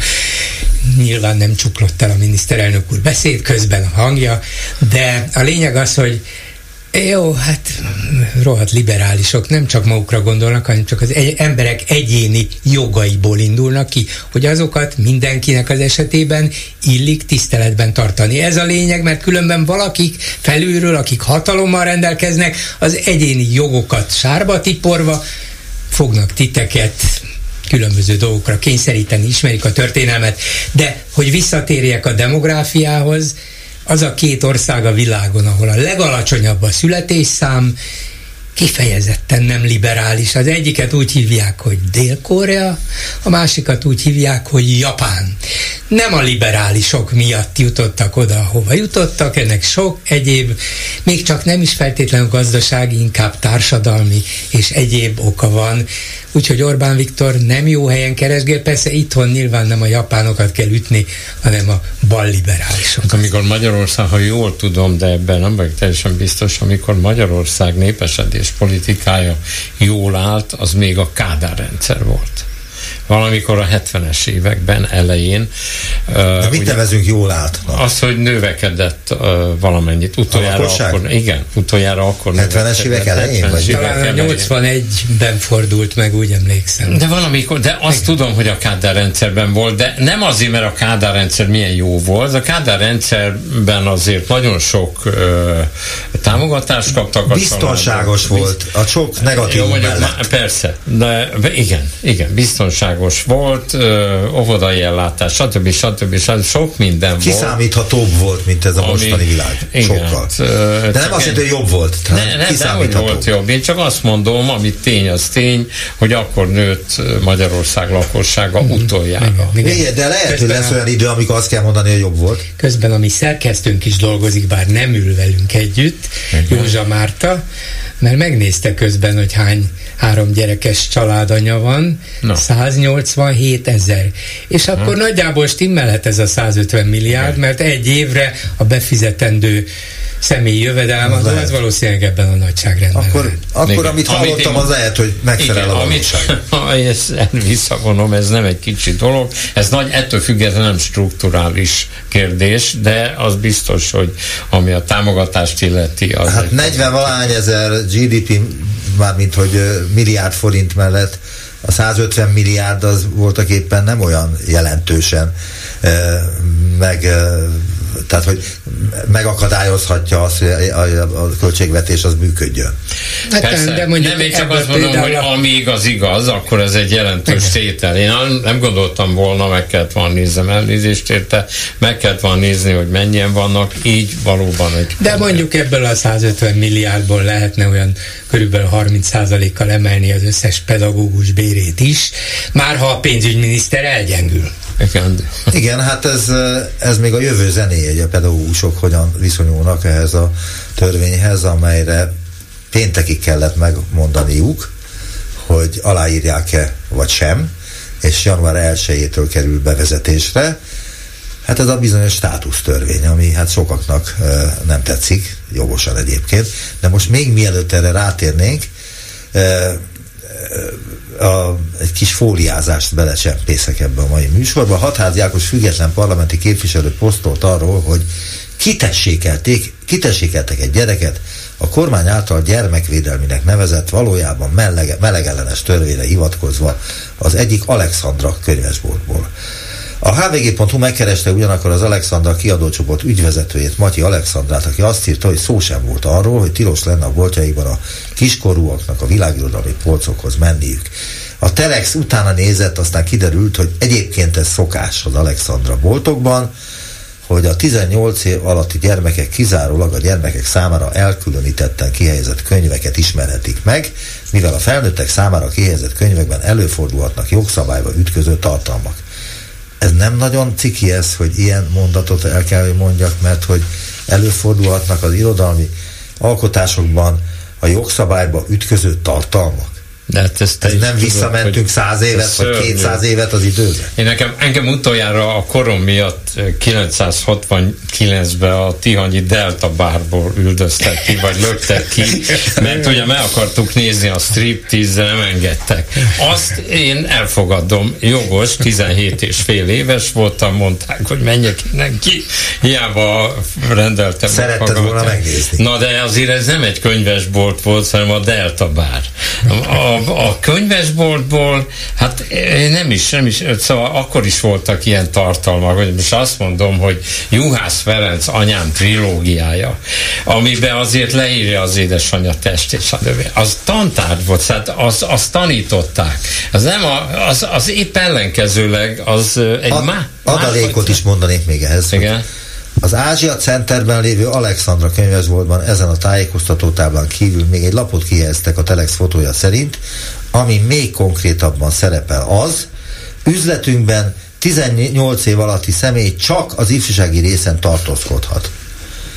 Szóval én nem tudom, meddig tudunk elmenni, és meddig lehet ezeken a dolgokon mosolyogni, és meddig lehet legyinteni erre? Hát ameddig hagyják. Ha már mosolyogni se szabad, akkor már nem lehet. De a hülyeségnek tényleg nincs határa. Szóval akkor ki kell uh, iktatni egy csomó Shakespeare-t mondjuk, ott is vannak súlyos dolgok, vannak... Uh, Nehogy azt hitt, hogy nincsenek, hát azokat se olvashatják.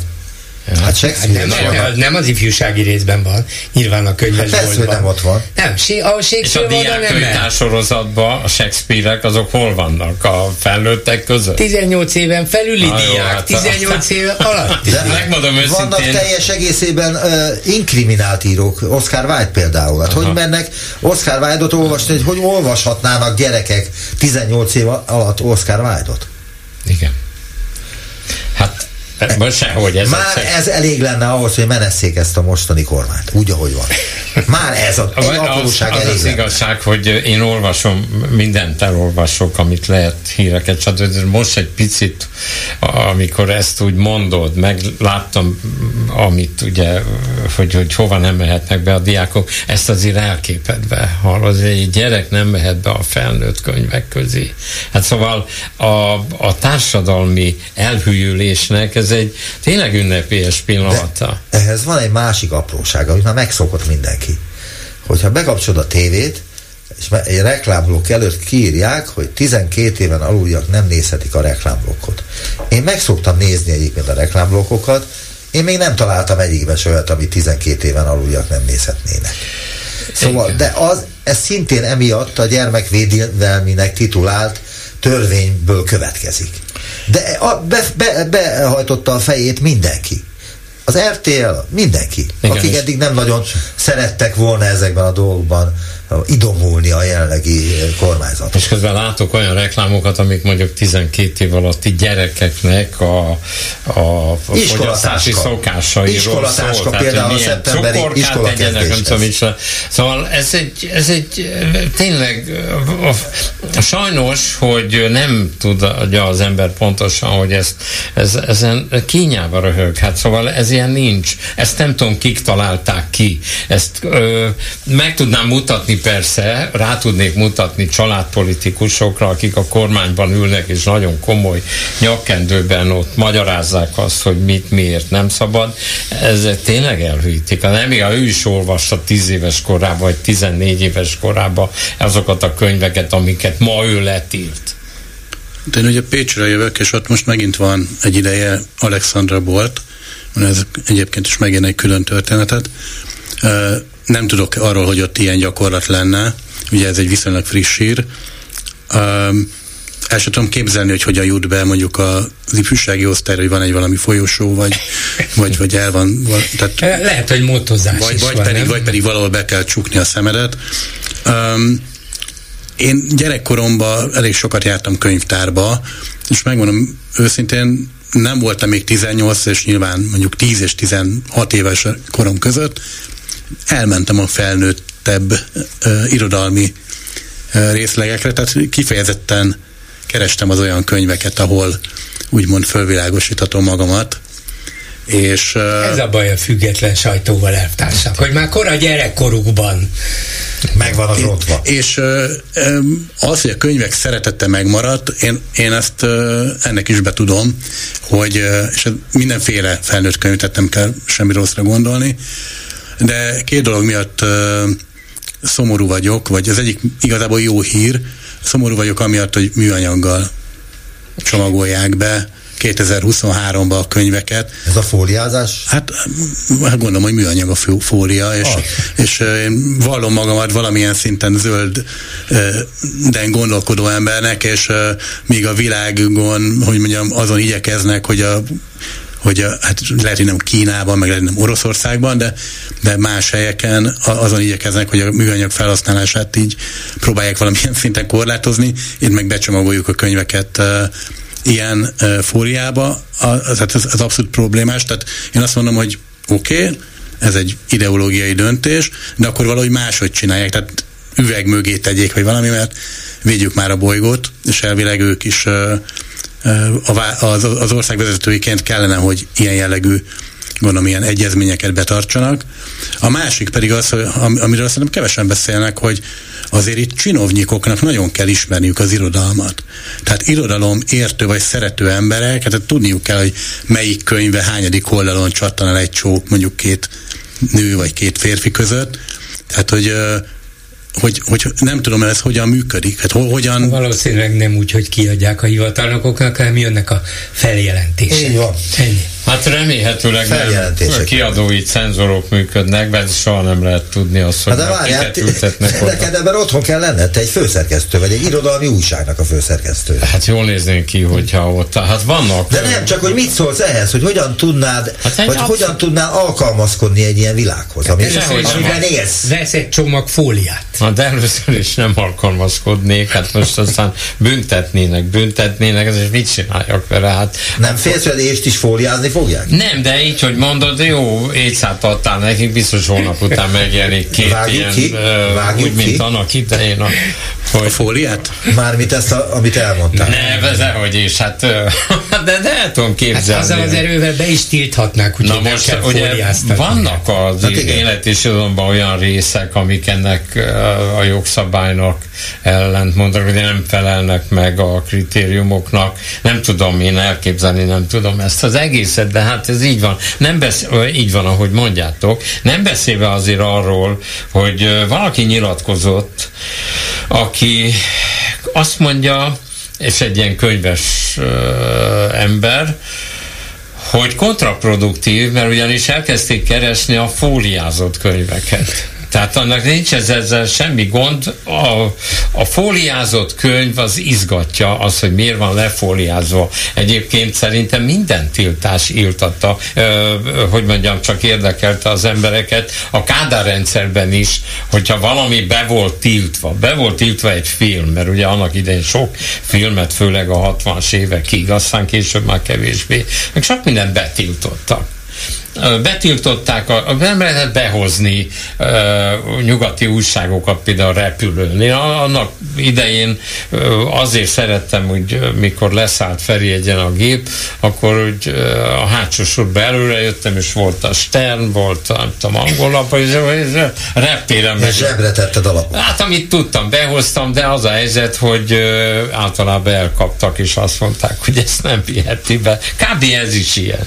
Ez a megbeszéljük a hetes stúdióban Babos Attilával, a szabadpécs.hu főszerkesztőjével, Kovács Zoltánnal az is, főszerkesztő és Bolgár Györgyel, és a felvételünkkel egy időben zajlik az a demonstráció, ami a pedagógus, amit a pedagógusok és a diákok szerveztek, és hát arról szól, a, ami a amiről a pedagógusoknak szeptember 15-ig eh, kell dönteniük, hogy aláírják-e a státusztörvényt, amely úgy kezdődik, hogy gyermekeink érdeke mindenek felett áll, ezért kiemelt ügy, hogy a gyermekeket nevelők, oktatók, társadalmi, szakmai és anyagi megbecsülése is javuljon és fejlődhessen.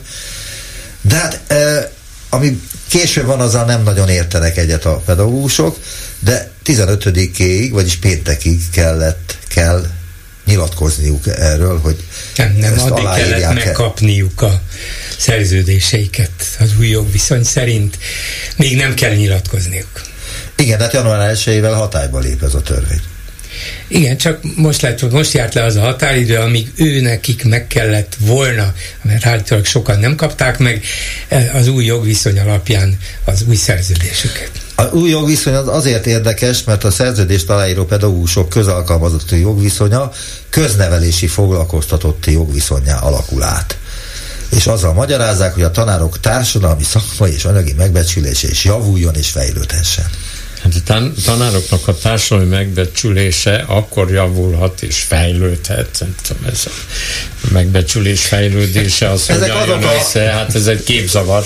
De minden, annyi képzavar van abban, még gondolom, de Uh, akkor uh, érhetik ezt el, vagy akkor érheti, a, akkor lennének jobban megbecsülve a pedagógusok, hogyha hagynák őket dolgozni.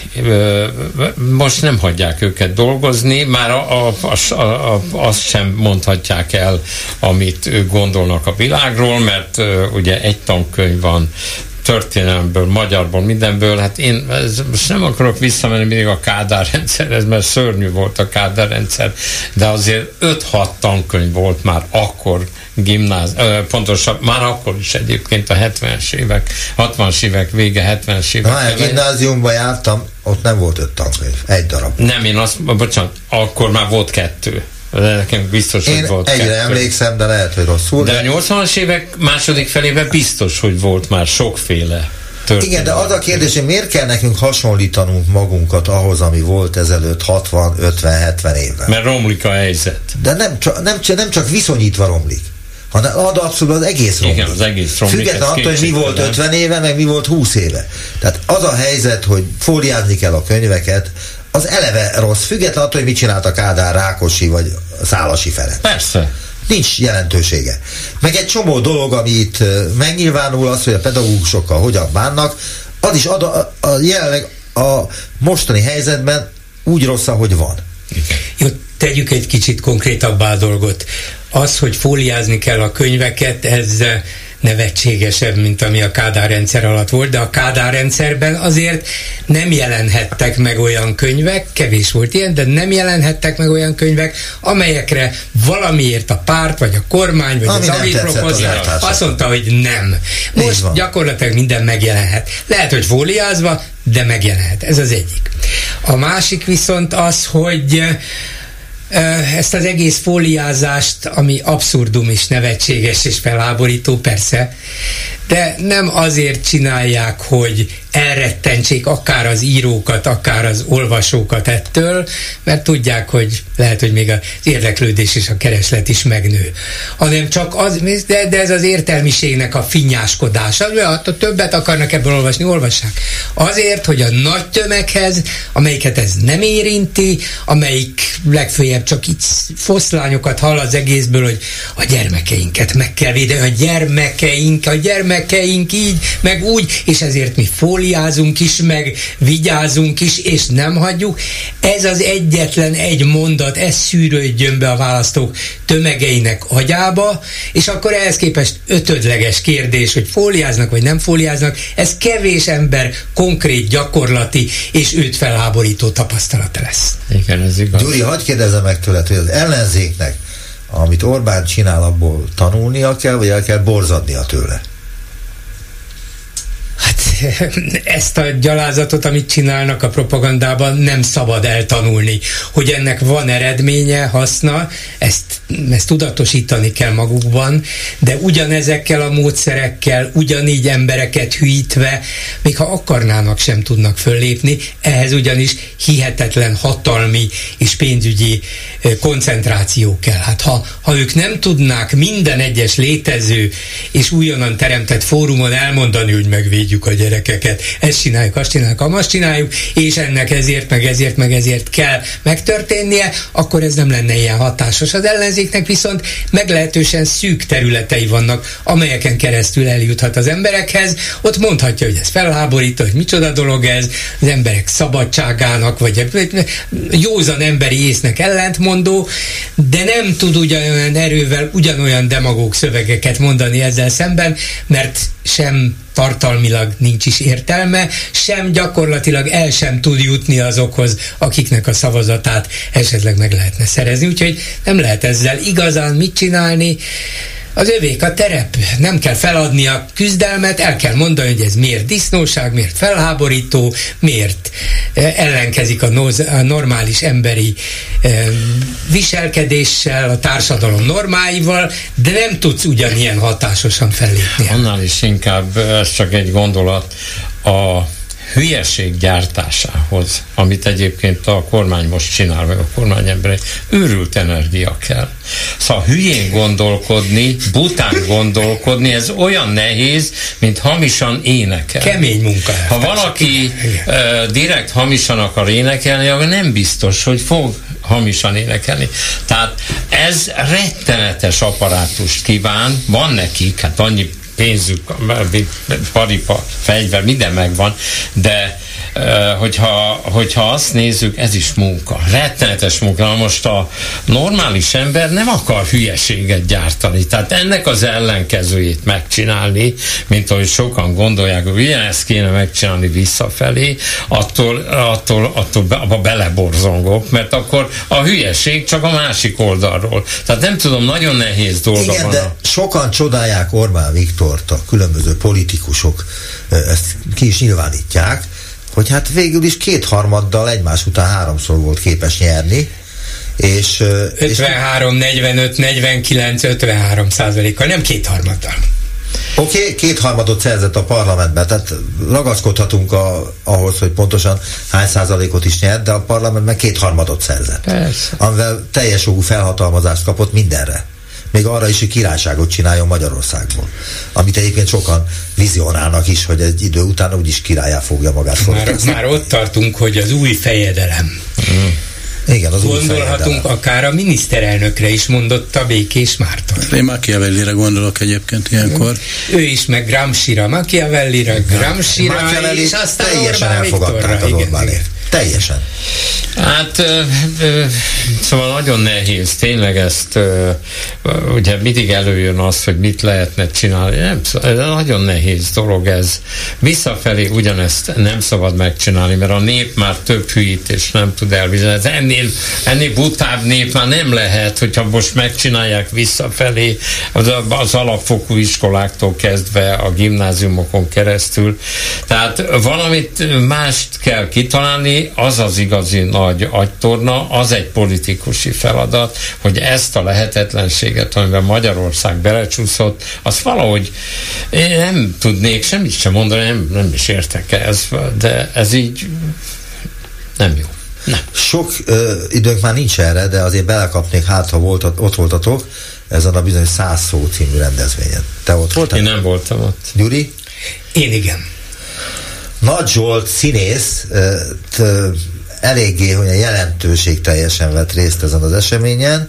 Ő azt mondta, hogy csak dramaturgiai fordulat volt, hogy dagasztjuk a szart, már mint magyaráztam, ő azt mondta erre először, első nekifutásra, hogy milyen volt ez a száz szó, hát semmi nem volt, dagasztjuk a szart, de hogy e, azt is elmondta Nagy Zsolt, hogy hogy egy éve zajlanak a tanár és diák tüntetések, és szerint ennyi idő alatt az ellenzéknek már elő kellett volna állnia valamivel, amiben valószínű igaza van, illetve nem tudom, hogy ti hogyan gondoltok, erre, illetve az oktatás a jövő egy ostoba nemzetet nem lehet vezetni, szanaszét fog esni, azt csak ostorra lehet majd irányítani.